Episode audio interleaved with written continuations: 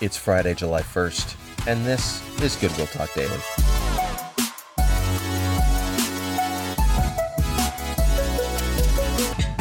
It's great to be with you again here at Goodwill Talk Daily as we finish up the week. Welcome to July. Man, summer is in full swing, and I hope you're enjoying your summer. We've been doing we've been doing something different this week and just listening to the Word of God.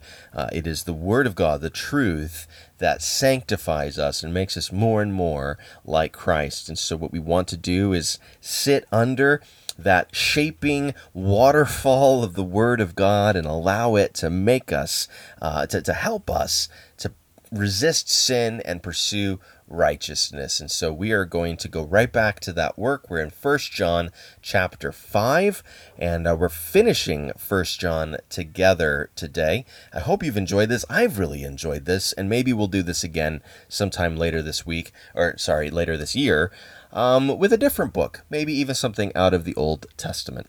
First John chapter 5 today. I'm going to read through it and then we will close our week by praying together. Everyone who believes that Jesus is the Christ has been born of God, and everyone who loves the Father loves whoever has been born of him. By this we know that we love the children of God, when we love God and obey his commandments. For this is the love of God, that we keep his commandments, and his commandments are not burdensome. For everyone who has been born of God overcomes the world. And this is the victory that has overcome the world our faith. Who is it that overcomes the world except the one who believes that Jesus is the Son of God? This is he who came by water and blood, Jesus Christ, not by the water only, but by the water and the blood. And the Spirit is the one who testifies, because the Spirit is the truth. For there are three that testify the Spirit, and the water, and the blood, and these three agree. If we receive the testimony of men, the testimony of God is greater. For this is the testimony of God that he has borne concerning his Son. Whoever believes in the Son of God has the testimony in himself. Whoever does not believe God has made him a liar because he has not believed in the testimony that God has borne concerning his Son. And this is the testimony that God gave us eternal life, and this life is in his Son. Whoever has the Son has life. Whoever does not have the Son of God does not have life. I write these things to you who believe in the name of the Son of God, that you may know that you have eternal life.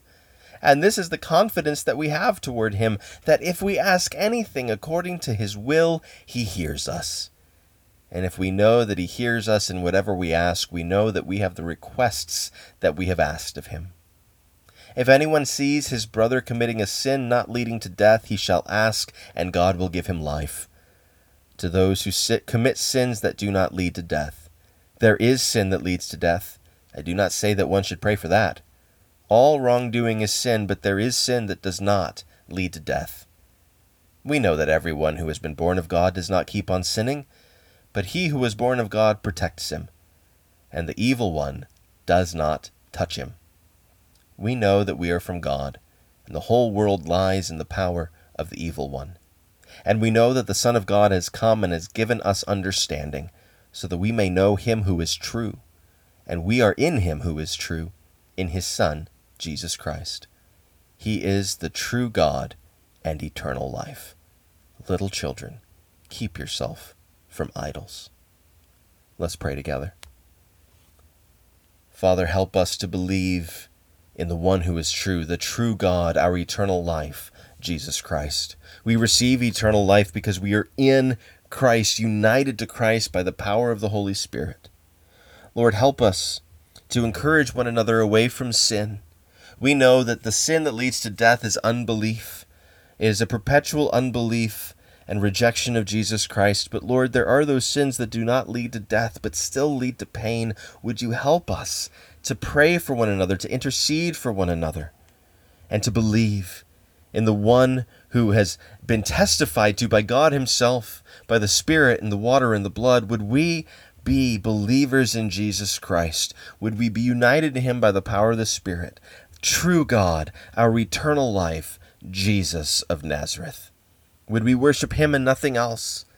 There are so many idols that would try to take his place.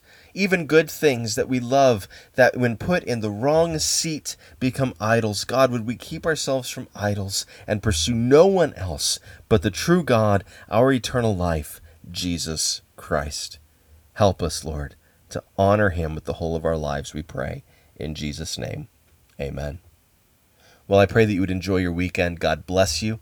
Uh, thank you for being with us as we tried this new thing. Let me know what you think. Did you enjoy this? Did you not enjoy this? I'd love to hear some feedback. You can shoot me an email, mortega at gwepc.org, or you can just catch up with me at church uh, over the weekend.